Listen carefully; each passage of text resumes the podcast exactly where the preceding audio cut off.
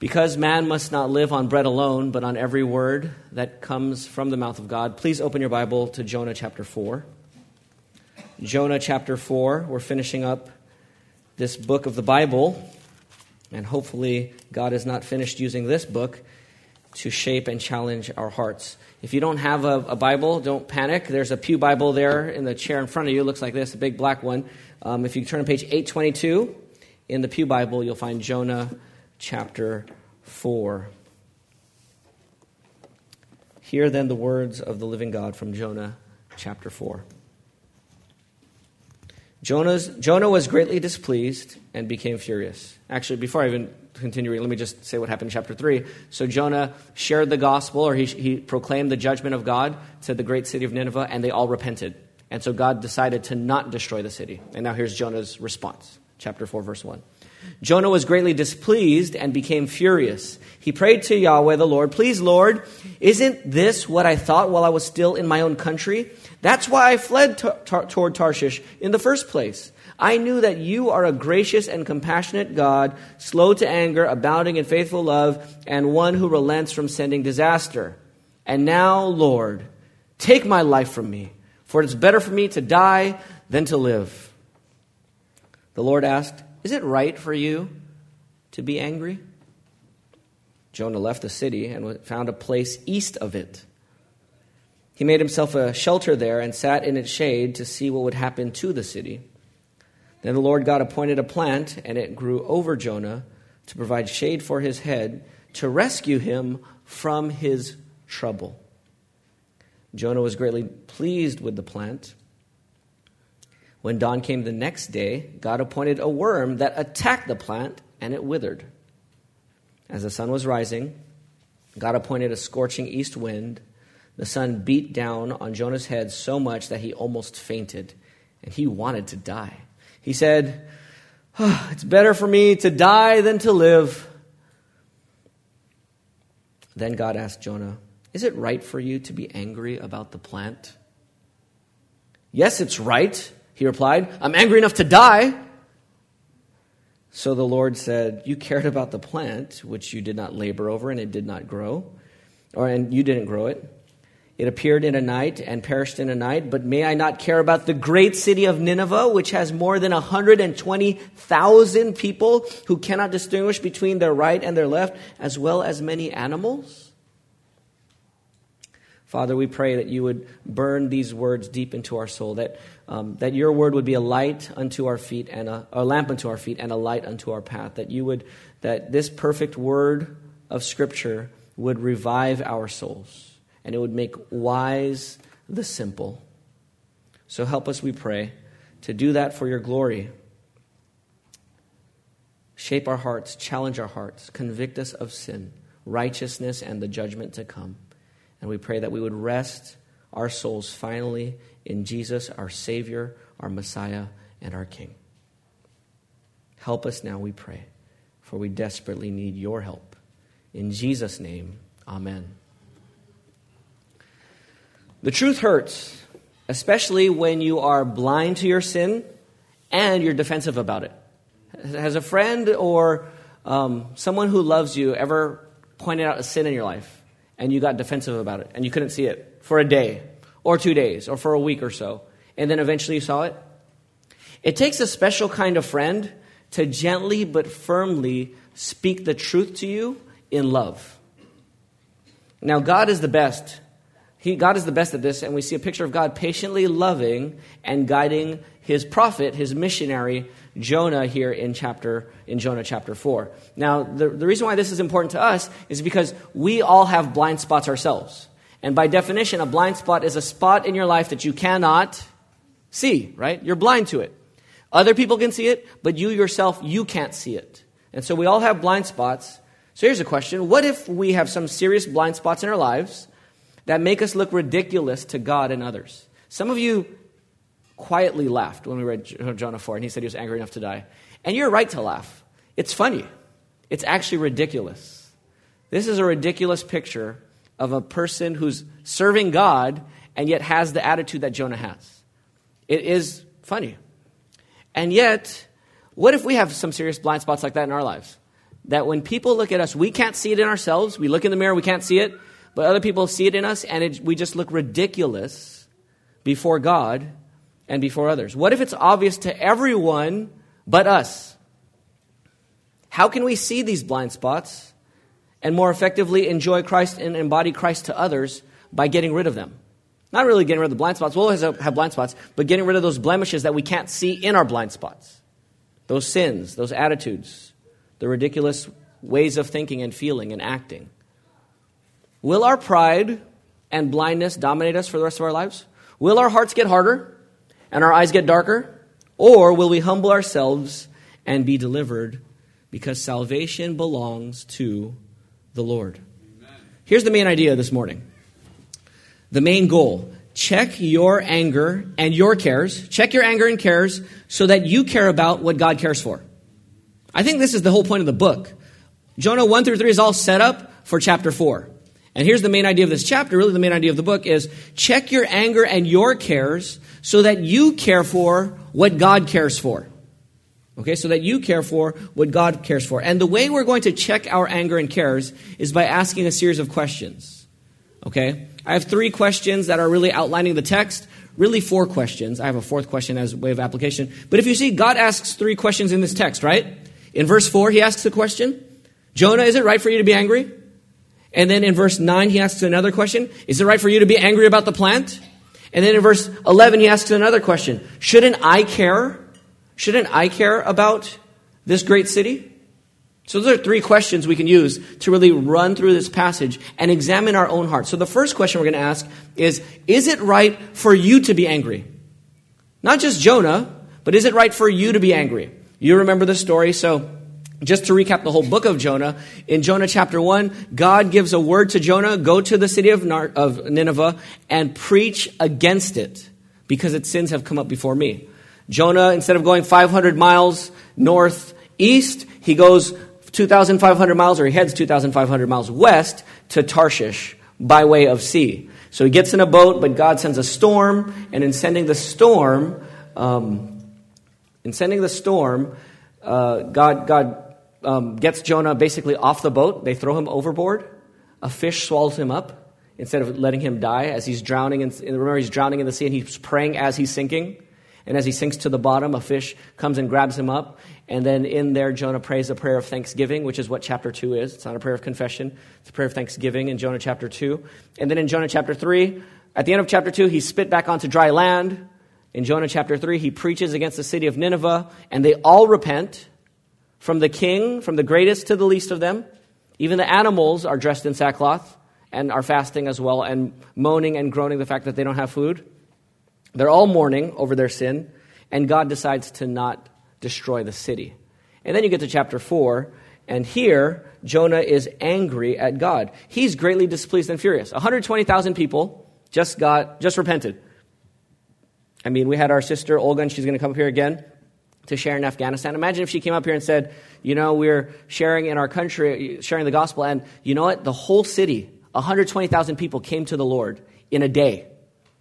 I mean, that would be cause for celebration, right? Around the whole world. Christians around the whole world would be celebrating if that came out in the news, right? Amen. And here's Jonah, and his response is anger. It says in verse 1 he was greatly displeased and became furious. Jonah is fuming. The, the way the Hebrew talks about anger is your nose gets hot. His nose is on fire. He's basically breathing out fire in anger because they all repented. That's his response in verse 1. Jonah was angry. Now, what was he angry for? Look at verse 2. He prayed to the Lord, Please, Lord, isn't this, this, this repenting and this relenting from disaster, isn't this what I thought while I was still in my own country? Isn't this why I went to Tarshish? In verse 2? Isn't this why I fled to Tarshish in the first place? Some people think Jonah went to Tarshish because he was scared of the Ninevites and their brutality. That's not what Jonah says. Why did he go to Tarshish? In verse 2. I knew that you are a gracious and compassionate God, slow to anger, abounding in faithful love, and one who relents from sending disaster. I knew it. I knew you would forgive them. I knew that you'd be gracious and compassionate. I knew you'd soften their hearts. I just knew. Why would you send me there? If you're going to destroy them, you would have just destroyed them anyways. Why were you? I knew you were sending me there for that reason. Because you were going to save people, because you were going to relent from causing disaster. And so Jonah is so angry. And what, what is he angry at? That God is gracious and compassionate, slow to anger, abounding in faithful love, and one who relents from sending disaster. Keep your finger here in Jonah 4 and go back to Exodus 34. This is a very important quote in the Old Testament. You need to, we have to take time to turn here because this is just a, text that you need to be familiar with. If there's one Old Testament passage you memorized in 2018, maybe this is the one Exodus 34, 6 and 7. Exodus 34, 6 and 7 says, This is God. Remember, God said to Jonah, or not to Jonah, to Moses, I'm going to destroy Israel because they worshiped a golden baby cow. So I'm going to destroy them. Moses says, No, please don't destroy them. Moses says, Fine, I won't destroy them. Or God says, Fine, I won't destroy them. And then um, he says, But I'm not going with you to the promised land. And Moses says, No, please come with us. And God says, All right, fine, I'll go with you. And then Moses says, Please show me your glory. And then God says, All right, I'm going to make my glory pass before you, and I will declare my name. So his glory is not going to be just a visual thing, but a declaration, a proclamation of who he is. And so here's God proclaiming his glory in verses 6 and 7 of Exodus 34. You can hardly find a more important verse in the Bible. The Lord passed in front of Moses and proclaimed, Yahweh, Yahweh, that's the God of Abraham, Isaac, and Jacob. Yahweh, the Lord is a compassionate and gracious God, slow to anger, abounding in faithful love and truth, maintaining love for thousands to a thousand generations, for forgiving iniquity and rebellion and sin. There it is. Jonah knows the Bible. He knows that God is gracious and compassionate, and He forgives iniquity and transgression and sin. That God is a loving, compassionate, gracious God to sinners. God loves sinners. And Jonah knew that because God declared that. And every Israelite knew that. At least they would have known this passage. And so Jonah was angry because of who God is and because of God's glory. Jonah is angry at who God is. You get that? Jonah is angry at the character of God. Jonah is angry at God for being who he is. I wish you were a different kind of God. I wish you had different characteristics. I don't like who you are and how you act, God, because you're gracious and compassionate and you forgive sinners. I mean, this assumes Exodus 33, 18, and 19. Earlier on, where, Jesus, where Moses said to, in Exodus 33, 18, Moses said, Please let me see your glory. And then listen to verse 19 of Exodus 33. You guys could turn there. You're already there, right? Exodus 33, 19. God said, I will cause all my goodness to pass in front of you. I will, I will proclaim the name Yahweh before you. And then he says this I will be gracious to whom I will be gracious, and I will have compassion on, on who? On whom I have compassion. What is God saying there? I will choose who I will have compassion on. I'll be gracious to whoever I want to be gracious to. I'll have compassion on whoever I want to have compassion on. That's, that's who I am. You want to know who I am? I am the God who has compassion on whomever I want to have compassion on. I'm the God who has grace on whoever I want to have grace on, and it's my prerogative and my choice. Amen. And no one has the right to tell me what to do. God is God, Amen. and we are not. And just like it says in Romans 9, we put our hands over our mouths before we shake our fists at God and say, God, you owe me an explanation. God is God, and He has compassion on whomever He wants to have compassion on. And so Jonah's like, I knew that. I knew I couldn't control who you have compassion on. I wish I could control it. So it could just stay on Israel and not on Nineveh, but I knew you would have compassion on the Ninevites. Because you have compassion on whoever you want to have compassion on. And so Jonah here is angry at God's compassion, his sovereign choosing of having compassion on the Ninevites. Now, why was he angry at that, the fact that he was compassionate towards the Ninevites? Who were the Ninevites? Do you remember from chapter 1 I told you guys about how they liked to flay skin, skin people alive, and hang their skin over the wall? The entire history of Assyria is filled with a reign of violence, terror, and torture. One, one teacher uh, writes this that um, they had a reign of violence and terror, torture, and killing conquered people, and they pridefully carried home parts of their enemies' leaders' bodies as souvenirs of war. The king of Nineveh would usually bring the severed head of a recently conquered king home, raise it on a pole in the midst of his royal banquet, commemorating his victory, and finally put it over the gate of Nineveh, where it slowly rotted away. The opposing generals would get even worse treatment quote, here's another, he's quoting someone else now. The Elamite general Donanu was flayed alive, skinned alive, then bled like a lamb. His brother had his throat cut, and his body was divided into pieces, which were distributed over the country as souvenirs. It never occurred to Ashurbanipal, uh, the Assyrian king, that he and his men were brutal. These clean cut penalties were surgical necessities in his attempt to remove rebellions and establish discipline among the turbulent peoples from Ethiopia to Armenia and from Syria to Media, whom his predecessors had subjected to Assyrian rule.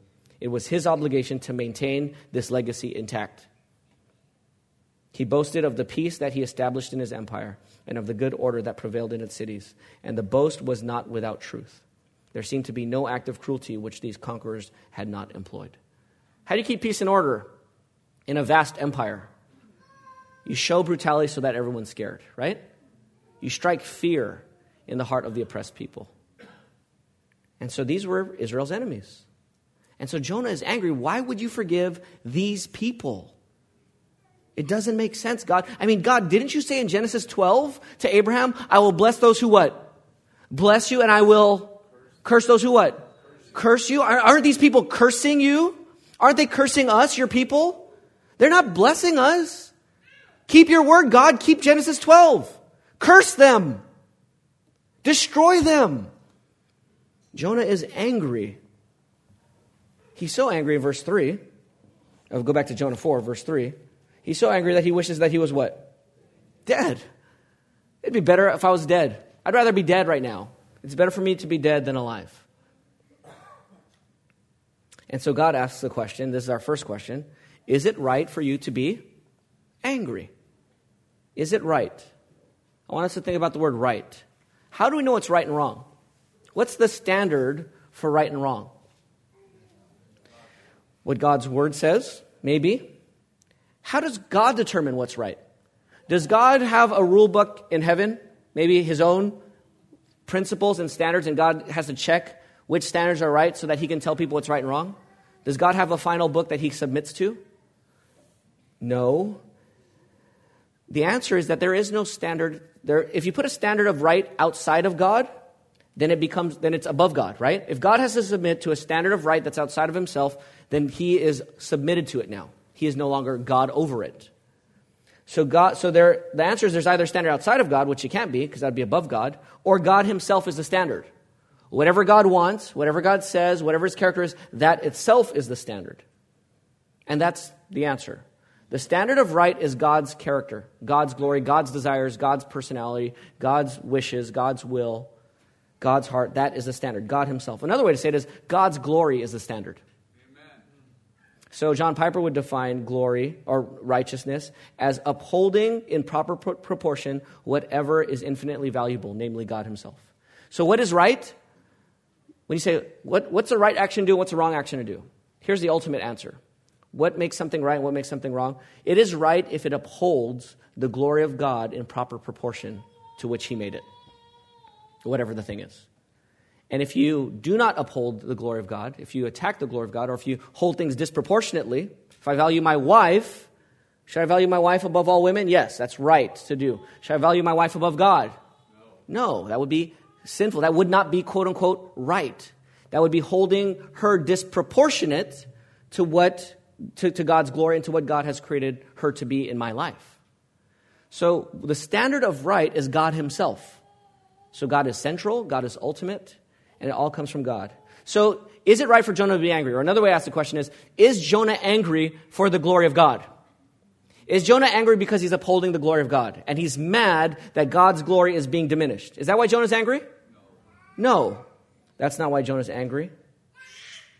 He's not angry because of that. But you might say, well, I am angry because of that, Jonah might say, because I care about God cursing those who cursed Abraham. And doesn't Jonah, I mean, God, don't you say, Remember the end of Exodus 34? You, I didn't read it, but let me read, read it to you now. Exodus 34, 6, or verse 7 says, Forgiving iniquity, rebellion, and sin. This is who God is, but it, I didn't finish the verse. It says this, But he will not leave the guilty unpunished, bringing the father's iniquity on the children and the grandchildren to the third and fourth generation. In other words, Jonah might be saying, Actually, I'm a, I am upholding the glory of God. Because God, you said that you don't clear the guilty. God, you're not an unjust God. You're not an unrighteous God. You're not an unfair God. If somebody murders somebody, if someone brutally attacks somebody, if somebody rapes somebody or is violent towards them, they deserve justice. God, don't you care about justice? Aren't you a just and righteous God? The problem for Jonah is God is both gracious in forgiving sinners and he's righteous in punishing sinners. And he's both. That's what it says, right? In Exodus 34. God is gracious to forgive sinners, and God is righteous to punish sinners and never clear a sinner. So, how do you put those two things together? How can you never clear a sinner and yet forgive a sinner? That's the riddle of the Old Testament, right?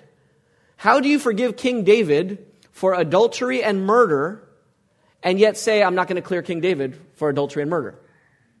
How do you do it? The answer is Romans 3:25 where it says that God put Jesus Christ, God passed over the sins previously committed and put his son forward as a propitiation or as a sacrifice of atonement for our sins. In other words, God can be gracious by punishing every single sin of every single sinner who will ever believe on who? On Jesus Christ. So God can punish every Ninevite for every stealing, every flaying, every brutality, every murder, every rape, every stealing, every kidnapping, every single sin they've ever committed. If they repented and entered into a covenant relationship with God, God would have looked over their sins and passed over their sins and forgiven them of their sins and relented from disaster and passed over them and then put it on who? On Jesus on the cross. And so as Christ hangs on the cross, Jesus is being punished for the sins of every single sinner who would ever believe. Right there, he passed over their sins and punishes it on Christ. Now, if they're not in Christ, where does he punish their sins? Where do they go after they die? In hell forever to burn in the lake of fire. Either way, the wages of sin is death, separation from God. Either death in Christ, you unite yourself to Christ, and he'll pass over your sins and not clear you at the same time because you're united to Christ. Was Christ cleared or was he punished on the cross? He was punished. Now, Christ never sinned, but he was not cleared on the cross. He should have, I mean, he wasn't sinful, but because he was united to us, God did not clear the guilty. There is not one sin in this universe that will not be punished. Amen. Every single sin will be punished. Either on Christ, on the cross, it was already punished and it was finished, or it will be punished in the lake of fire forever and ever and ever. But God can be gracious to any sinner he wants to, and he still at the same time does not clear the guilty. That's the gospel, the gospel of the cross. And so, if you're not a Christian, I invite you to trust in Jesus Christ this morning. Christ died for your sins and rose from the dead so that if you repent from your sins and trust in Jesus, even this morning, He will save you. Amen. He will forgive you.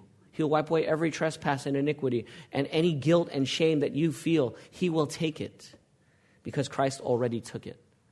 So trust in him in turn. So why was Jonah angry? Because he was angry at who? He was angry at God. He was self centered. Jonah was self centered. That's why he was angry, because of self centeredness. Individually, it pained Jonah to see a people group that he considered evil, it, to see them forgiven and not judged. Now, these people may have hurt his family and friends. There's a story of Elisha in 1 Kings 8 where he's looking at this king that he anointed. It's this awkward story in, in 1 Kings 8 where Elisha anoints a, a man who's not even a, who's not royalty, the next king of Syria. And Elisha starts staring at him. And the man is so sheepish and he knows he's in the presence of this great prophet of Israel. And Elisha just keeps staring at him and it gets awkward. It's in 1 Kings 8. And he says, My Lord, why are you staring at me? And then Elisha just starts crying. And the man is like, What is going on here? And then uh, this is what Elisha says in 2 Kings 8:12. Because I know the evil you will do to the people of Israel. You will set their fortresses on fire. You will kill their young men with the sword. You will dash children to pieces. You will rip open their pregnant women. There's a prophet of Israel seeing and anointing the next king of Syria who's going to end up taking that power and then going to Israel and exercising that military power. It's, so Jonah was angry because God was forgiving people who would take their pregnant women and cut open their wombs while they're pregnant. And take their kids, their babies, and dash them against the rocks to kill them. That's why Jonah was angry because God would forgive them, and Jonah just couldn't emotionally handle it. He couldn't, he couldn't handle it. So we need to be sympathetic with Jonah. We've all been hurt by people, right? For us to be able to have a hard time forgiving people, we could sympathize with Jonah. In some ways, we are like Jonah, aren't we? But Jonah wasn't only selfish and self centered individually, he was also self centered in a corporate way. If, if Nineveh repents while Israel's not repenting, might God remove Israel and place her enemy in a more prominent position? Didn't Jesus say something like that when he said, The kingdom will be taken away from you and given to others, to the Pharisees? Jonah was saying, Wait, they're repenting over here, and my people aren't repenting. So Jonah has a sense here of nationalism, where he cares more about his people group than the Ninevites. So Jonas was a nationalist in a sinful and idolatrous sense. He was patriotic to a sinful fault. He was ethnocentric. That's a better term than racist. He was ethnocentric. He saw his ethnic people group as superior or as more deserving of grace. Deserving of grace is if you could put those two thoughts together, right? Grace is not something you deserve. More, his people are more deserving of grace than the Ninevites. This self centeredness and group centeredness made Jonah angry at the glory of God himself. So, so, much, so, much, so much pain that he could actually aim his pain at God's glory and say, God, I hate your glory. I hate your grace. I hate your compassion. I am furious with it. Jonah wants the law for the Ninevites. He wants law for them and grace for his people. Justice for them, grace for me. Justice for those people, grace for my people. And Jonah wasn't the first one to be angry like this. Do you remember the story in Luke chapter 4? You don't have to turn there, but in Luke 4, 21 to 29, Jesus comes back to his hometown of Nazareth, and everyone is so excited to see him because he's become popular since the last time they saw him. And Jesus says to them, he reads a prophecy from Isaiah, and he says, Today this prophecy has been fulfilled. And then it says, They were all speaking well of him and were amazed at his gracious words that came from his mouth. Yet they said, Isn't this Joseph's son? And then Jesus says to them, They're all happy, they're all excited Jesus is there. His words are so powerful and so touching. And then Jesus says, No doubt you guys are going to say to me, Doctor, heal yourself. What you did in Capernaum, do here in your hometown also.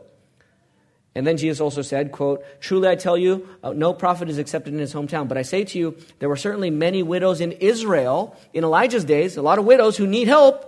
When the sky was shut up for three years and six months, while the great famine came over all the land, yet Elijah was not sent to any of those Israelite widows, but to a, Zer- to a widow at Zarephath in Sidon, a Gentile widow.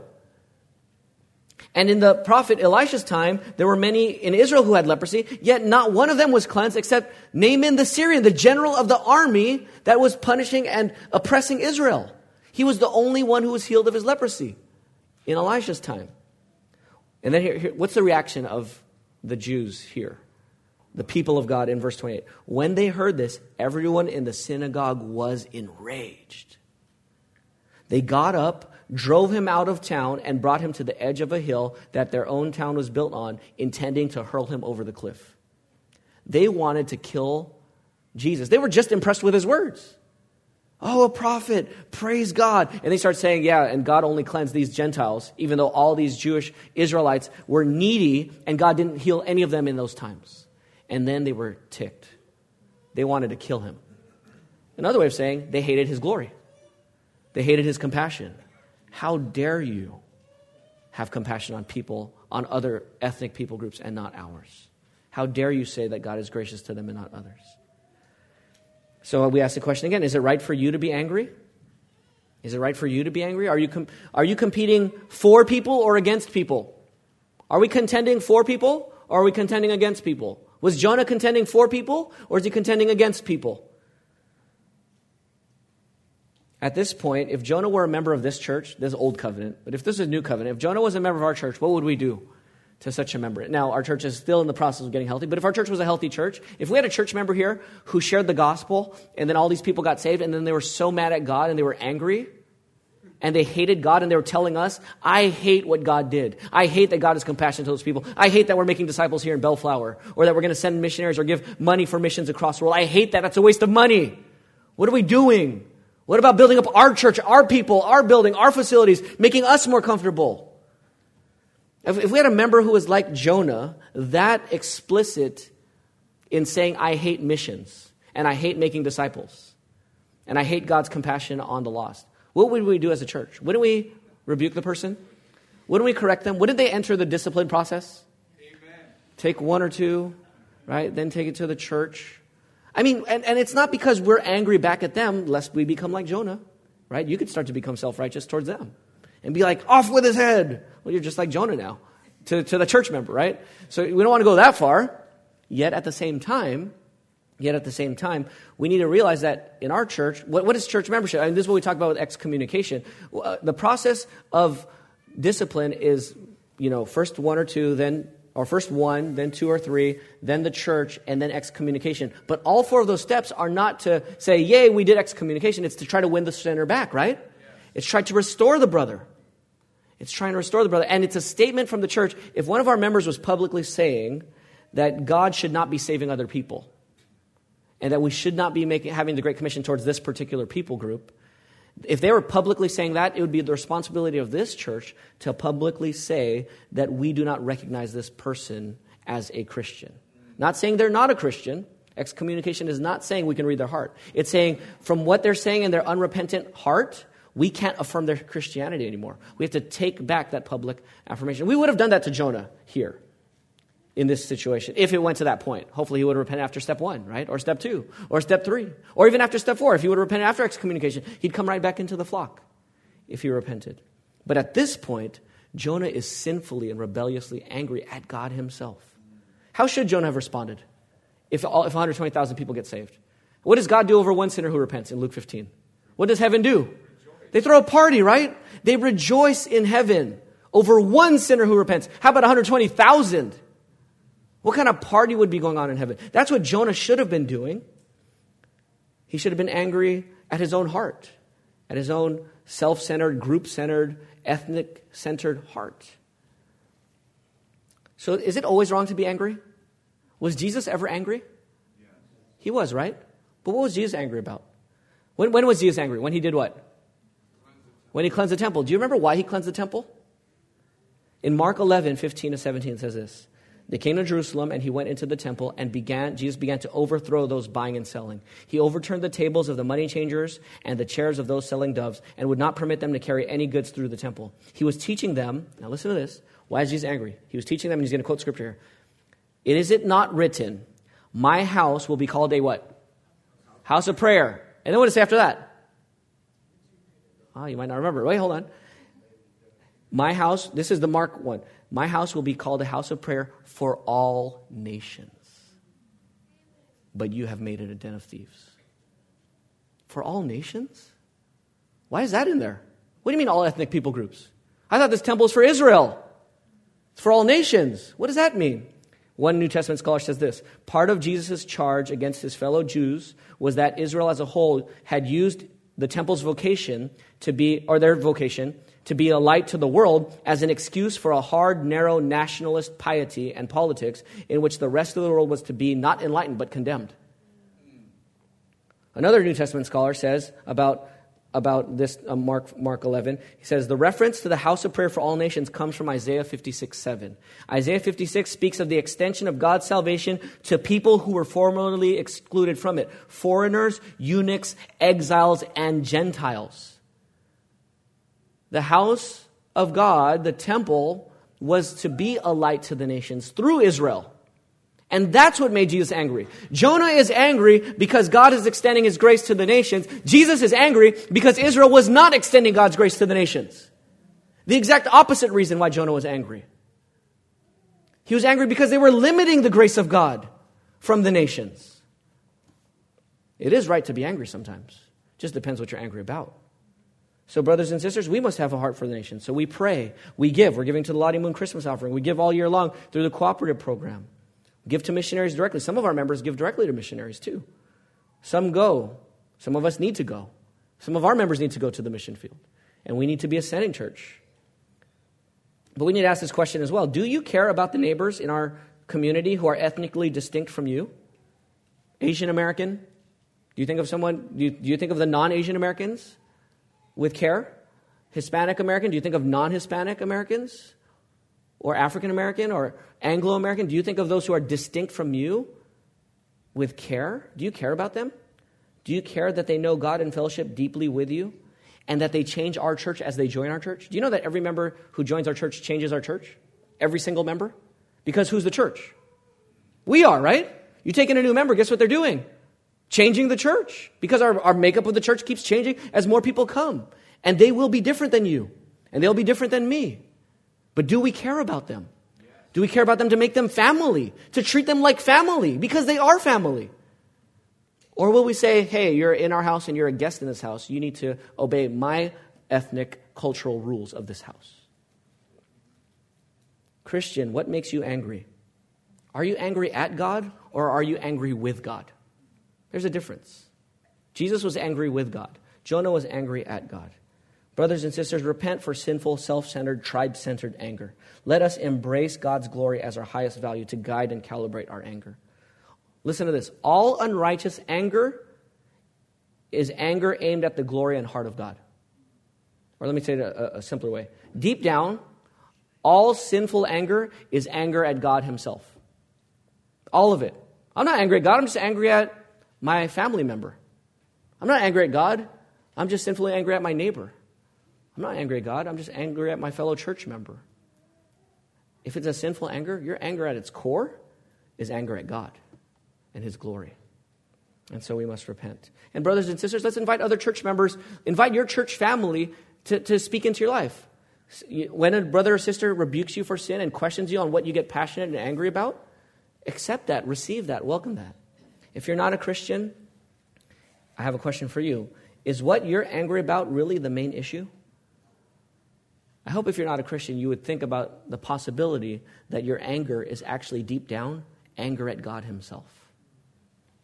So check your anger and cares so that you care for what God cares for. That's the first question, and by far the longest one. These next two are short, and the last one's even shorter. But um, the next one is it right for you to be angry about your troubles? So the first question is, it right for you to be angry? Second question is it right for you to be angry about your troubles? Verses 5 through 9. So what does God do in verse 5? He makes, uh, Jonah makes a shade. So Jonah goes east of the city. He makes shade there. He makes um, a shelter there well, he doesn't make shade. He makes a shelter, but his shelter might have a hole on the top or some way that he's not really being blocked from the sun. And so, God, what does God do? He causes a plant to miraculous, miraculously grow through the night and give nice shade over Jonah's shelter as Jonah sits looking over the city, waiting for it to be destroyed. Okay? So there's the, there's the shade, or there's the plant, and it gets there, and Jonah finally, in verses 5 and 6, look at verse 6. So Jonah's sitting there waiting to see what's going to happen in the city. Verse 6 Then the Lord God appointed a plant, and it grew over Jonah to provide shade for his head and to rescue him from his trouble. And then listen to this Jonah was what? In verse 6. Jonah was what? Greatly pleased with the plant. Here is Jonah's first smile in the whole book. Finally, Jonah smiles. Finally, he's happy. Finally, he's pleased. And why is he pleased? Why is he smiling? Why is he happy? Because he has Shade. Yes, shade. Finally, finally, I catch a break. Some shade while I wait for the city to be destroyed. Now, why is Jonah so happy about shade? Well, one, it's no fun sitting out in the sun getting baked, right? That's just not a fun thing. But I would maybe, I mean, to give Jonah a little bit more credit, perhaps, or to be a little bit nicer to him, maybe he saw the, the shade as a, as a sign that God was going to destroy the city. Maybe Jonah was sitting there saying, maybe the repentance isn't real. Maybe it's a temporary repentance, and just wait a few days. They're going to go back to their old ways, right? A dog, as a dog returns to its vomit, so does a fool to his folly. Doesn't the proverb say that? So they're sinners. Maybe they're not really repenting. Maybe they're just kind of, they were just kind of caught up in the emotion of it all. And they're going to go back to their sins. And then God is going to rain fire down on the city like Sodom and Gomorrah. And so he gets to the side, he gets up on a hill on the east, and he looks down on the city and he's waiting for the place to cook and then God provides shade. If God's providing shade and God knows why he's sitting there, what does he take that as a sign of? The, movie, the movie's about to start, right? The lights just went out. This is happening. I mean, God miraculously just put a plant over me. Now there's shade. That means he's about to do this. And he's giving me a front row seat. And so Jonah is happy for shade, but he might also be happy because this is a sign that God's about to destroy the city. But what happens instead as we read on? in verse 7. So Jonah is greatly pleased, but then verse 7 when the next day came, God appointed a worm that attacked the plant, and it withered. As the sun was rising, God appointed a scorching wind, and the sun beat down on Jonah's head so much that he almost fainted and he wanted to die. So what happens? God sends a, a worm to eat the plant. So this is all miraculous, right? A fish swallowing a man for three days. That's a miracle, right? Okay, now a plant grows up overnight. That's a miracle. 120,000 people repent at one message. That's a miracle. A worm can eat or start eating a plant, and then by within a few hours from dawn until the hot the hotness of the sun at its at its most hottest point, uh, the, the whole plant could wither in a few hours by a worm. And then wind comes. All of this is by God's purposeful care. Now, why does God do this? In verse 6, go back to verse 6 again. God appointed a plant to grow up over Jonah to do what? To provide shade for his head, to do what? To rescue him from his what? His trouble. Does anyone have another translation? Grief. Anyone else? Discomfort. Anyone else? Okay, this word is very general. This is the Hebrew word ra'ah, which can mean trouble, discomfort, grief. It can also mean disaster. It could also mean evil.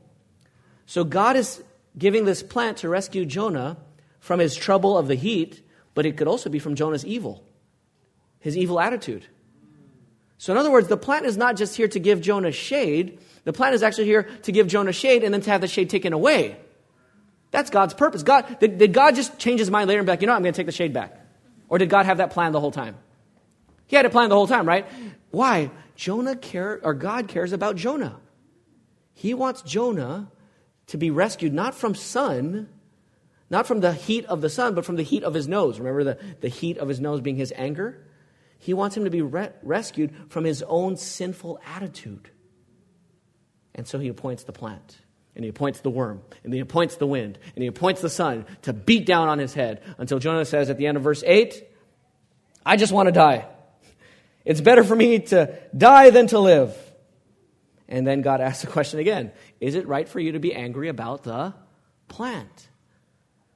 Jonah's uncomfortable.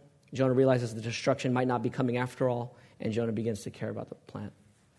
So Jonah is angry over his troubles, over the sun, over his discomfort.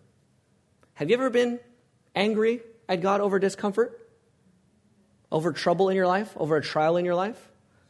What troubles in your life have you been angry over? It can be serious, serious pain and serious trouble. It can also be silly. I have been angry over many silly things in my marriage over the last 12 plus years. And you know one of them I say regularly, some of you don't know, but um, one that I always go back to is um, the toothpaste tube thing that I used to get angry about in the first two or three years of our marriage, where Francis would squeeze the toothpaste from the middle instead of the bottom of the toothpaste and be like, How dare you? And I'd be angry about it. I'd be angry about toothpaste, a tube of toothpaste, and I'd be angry at the discomfort from my troubles. and Jonah's angry here over shade. There are bigger issues than shade, right? There are bigger issues than plants. There are bigger issues than a toothpaste tube that's perfectly squeezed out from the bottom to the top. There are bigger issues in life. And yet we get angry over our little troubles and we lose perspective, don't we? We lose perspective, getting angry over small things while losing the bigger picture. Jonah is so angry that the plant is dying that he thinks it's better for him to die. Just kill me now. If you're going to have sun on my head, just kill me. This heat is too hot. Uh, uh, you know, this is, I, have had it here. This is how sin blinds our eyes and, and hardens our heart, right? We start to really become ridiculous we start to get angry over silly things. John Lee helped me with this one, so I'll give him credit for it. Jonah is angry enough in his mind to say, It is better for me to die than to live, because he's angry about his plant. But Jesus also said, It's better for me to die than live, for a different reason, right? Not because he was angry over his petty plant. It's better for me to die than to live so that I could save my people from their sins. Let this cup pass from me, let this cup pass from me, let this cup pass from me three times. Please, please, please. God says no. And Jesus agrees with the Father. It is better for me to die than to live so that my people can live. Christian, what is your trouble that you're so angry about? What is the difficulty in your life today that, feel, that you feel gives you a license to be frustrated at God and others? Church family, we need to build each other up in this church, which means we need to move beyond mere surface corrections and conversations to what we really treasure. What are we really angry at? Really helping each other examine our hearts as a church family, as fellow members of a church. Do you know that God uses your family and friends who disagree with you and differ from you as a way of exposing and keeping you from idols? Why, why are people different than me? Why do I disagree with so many people? Why, do, why, why doesn't everyone in my church family just see things the way I see it? Why don't my neighbors see things the way I see it? Why doesn't my family see things the way I see it? God gives them to you as gifts to deliver you from your trouble, to deliver you from your evil, to deliver you from self centeredness. That's why they're different than you. That's why they disagree with you, because God cares about your heart as well. So check your anger and your cares, and so that you care what God cares for. The third question, last two verses here.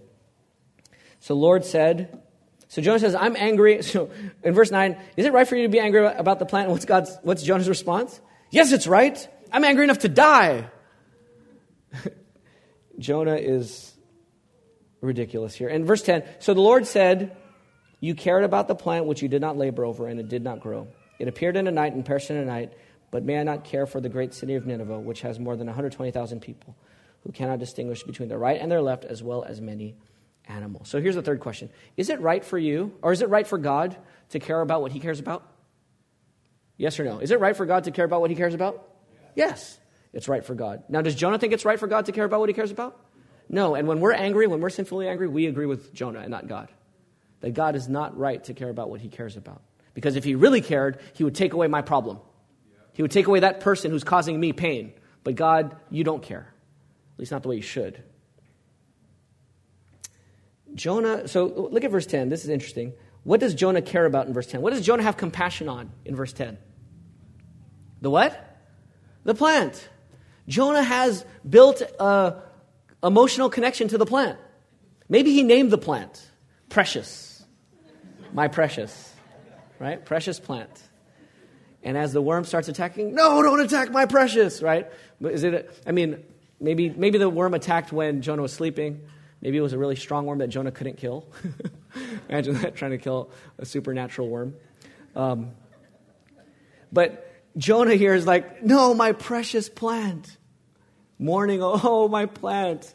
I miss you, precious. Caring about his plant. And God says, Really? You really have compassion and care for your precious plant. And you're mad at me for caring about 120,000 image bearers, as well as many animals. You care about that plant was you didn't even know the plant the plant didn't even exist the day before. It came up in the night. I gave it to you. You didn't work for it. The plant was a day old and you have this strong emotional connection to a plant? What is wrong with you? Again, ridiculous. Jonah is a picture of us, right? Toothpaste, too? Really? You care about that? Rather than your wife, who you're actually one with? It just doesn't make any sense. Here's a short, there's a side application. Learn to take yourself less seriously and take God more seriously. In other words, learn to laugh at yourself and let other people laugh at you too. Join them in laughing at yourself. That's, that's good for your soul. And that, that's part of the picture here. But the, the, the point here is we can easily start to idolize other things and care for the creature more than the creator. That's Romans 1, right? Exchange the glory of God for the glory of created things and worship created things rather than the creator. So, question for you, brothers and sisters what do you really care about? What makes you so angry that sometimes it moves from righteous anger to unrighteous, sinful anger? It could be your family, that could become an idol, relationships, possessions, your money, your job, your school, your power, your respect, your politics, your nationalism or patriotism, your philosophies, your sexual idols, your theological idols. It can be silly things as well. But the question is, what do you care about? What is your plant that you care about so much and you care about disproportionately to what God cares about? People are more important than things, right? You, you instinctively know that, right? If there's a flood or the fires, the California fires, What are people trying to save most of all? People, right? If you have a bunch of stuff and you got people stuck in rooms, you're not trying to save the stuff. You don't care about that. Let that burn, right? You're trying to save people first. Everyone knows that, even non Christians. You instinctively know in a flood, in a fire, in natural disaster, people are the most important thing. They're more important than, than, than plants, right? Even if you have a favorite plant in your house. My wife loves plants. Do you have a favorite one? I don't know if you have a favorite one. I should know that. It's bad for me as a husband. But, I mean, yeah, like if, if there's a fire, you're not going to go save your favorite plant when your kid is in one of the rooms, right? Even if it's a guest, even if it's a, friend, even if it's a neighbor. Like, well, it's not my kid. Well, it's still, if it's a person, you're going to care about that more than your favorite plants. And here Jonah is caring about plants. Shouldn't God care more about people than plants? Shouldn't God care about other humans from other ethnic people groups rather than just the Israelites? Isn't that what he's saying to Jonah? Amen. Shouldn't he care more than just evangelical Christians or Southern Baptist Christians? Shouldn't God care about more? And shouldn't we care about them too? Amen. Christian, praise God that God cares about you, right? And he cares about others through you. I mean, think about it. Jonah 4, this chapter is not about God's care for Nineveh. That's chapter 3. Chapter 4 is God's care about who? Jonah. It's about God's care for Jonah. God cares about Jonah. He doesn't kill Jonah. He doesn't kill Jonah. Instead, he actually loves Jonah here. I mean, just think about this for a second, okay? Where does Jonah go in verse 5? Where does he go? He leaves the city and he goes where? East of the city. He goes east of the city. Now, does that ring a bell to any of you? Any of you, when you hear east of the city, east, do you think of anything? Okay, there's one. What else? What else? That's one. Anything else? I'll give you three. There's more. There's, here's three.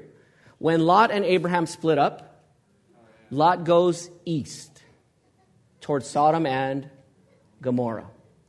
When, Abra- when Abraham has Isaac and Ishmael, and then he marries another woman after Sarah dies and has more kids, he sends them away from the land, the promised land, east of the promised land, away from the place of God's promise and presence. When Adam and Eve eat the fruit, where does God send them? east of Eden, and he places a whirling sword and an angel on the east gate of Eden so that they do not enter back in. To go east is to go away from the blessing and presence and goodness and fellowship of God. That's where you go when you go east. And so Jonah, in his anger, goes east of the city, outside the city. And what should God do to him? What does he deserve? He deserves to be destroyed. He deserves to be damned and condemned for his sins. And yet, this whole chapter is about God caring for Jonah. Why? Because Jesus went east of the city. Hebrews 13, Jesus went outside the gate to suffer outside the city gate for our sins. Jesus was condemned outside the city, he was destroyed. God rained down his wrath on Christ outside the place of God's blessing, the city of God, where God's presence and communion is. And he put Jesus on that cross to bear our sins so that he can be compassionate to Jonah and to you and to me, even though we deserve eternal death. Amen. Praise God that he cares. Amen. So, is it right for God to care about Nineveh? And to, for God to care about what he cares about? Yes. Let me just close with the last question. Fourth question, last question. Is it, um, will you, will you receive God's care to the point where you start to care about what God cares about? That's the whole point of the book. Will you receive God's care for you because you're a sinner who deserves damnation? And yet God cares for you. He's compassionate towards you. Will you receive that care and compassion to the point where it changes your heart so that you care about others who are different than you the way God cares about them through you? Will you go with God or will you pout? Praise God, I think Jonah actually got it. We don't know who wrote the book of Jonah. Maybe Jonah wrote it. But, but even if Jonah didn't write it, where did, where did the writer get all this information? How did he know what Jonah prayed in the belly of the fish? How did he know about this? Con- Who else is outside the gate having this conversation between God and with this plant and the worm? Who else is out there? Anyone else besides God and Jonah? No, right? So Whoever told the story, either one, now this is possible, God supernaturally revealed it to someone who never knew Jonah. That's possible. Or more likely, I think, Jonah is actually using this book as a confession of his sins. Because he knows that it's not about his strength that strengthens other people, it's about his weakness and his sin. Just like Peter. Peter is the one who is behind the Gospel of Mark. And when we read the Gospel of Mark, Peter is painted in such an ugly light, right? A foolish, ridiculous, sinful light. Because Peter knows he's not the hero, Jesus is. And Jonah knows he's not the hero, God is. And so I think Jonah got it by the end of it. I mean, if Jonah gave this information to people write down, isn't Jonah caring for us today? And we're non Israelites, right? Praise God. Jonah received the compassion of God, I think, and extended it now to others. Now, even if you think, well, PJ, I don't agree with you on that, that's okay. Even if you don't, the point is still the application, right? Amen. Jonah didn't do it, and you should. But I think Jonah did it. And God was compassionate to him, and God will be compassionate to us too. So, brothers and sisters, I'll close with this. Check your anger and your cares so that you care about what God cares for. Turn from your, single, your sinful anger. Turn from your cares of other things more than God and turn to God's compassion for you and then through you to others. If you don't turn, if you don't wake up, your heart will grow harder, your eyes will get darker, and you will rob yourself of the joy of helping others connect with God.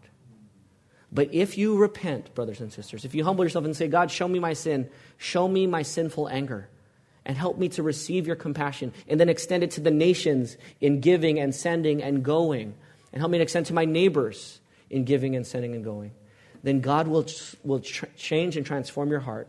God will increase your love for Him and for your neighbors and for the nations, and you will see the world the way God does. Let's pray. Father, take this word and hide it in our hearts that we would not sin against you. And when we do, help us to run to you because you are a gracious and compassionate God, slow to ang- anger, abounding in faithful love and kindness, forgiving iniquity and transgression and sin.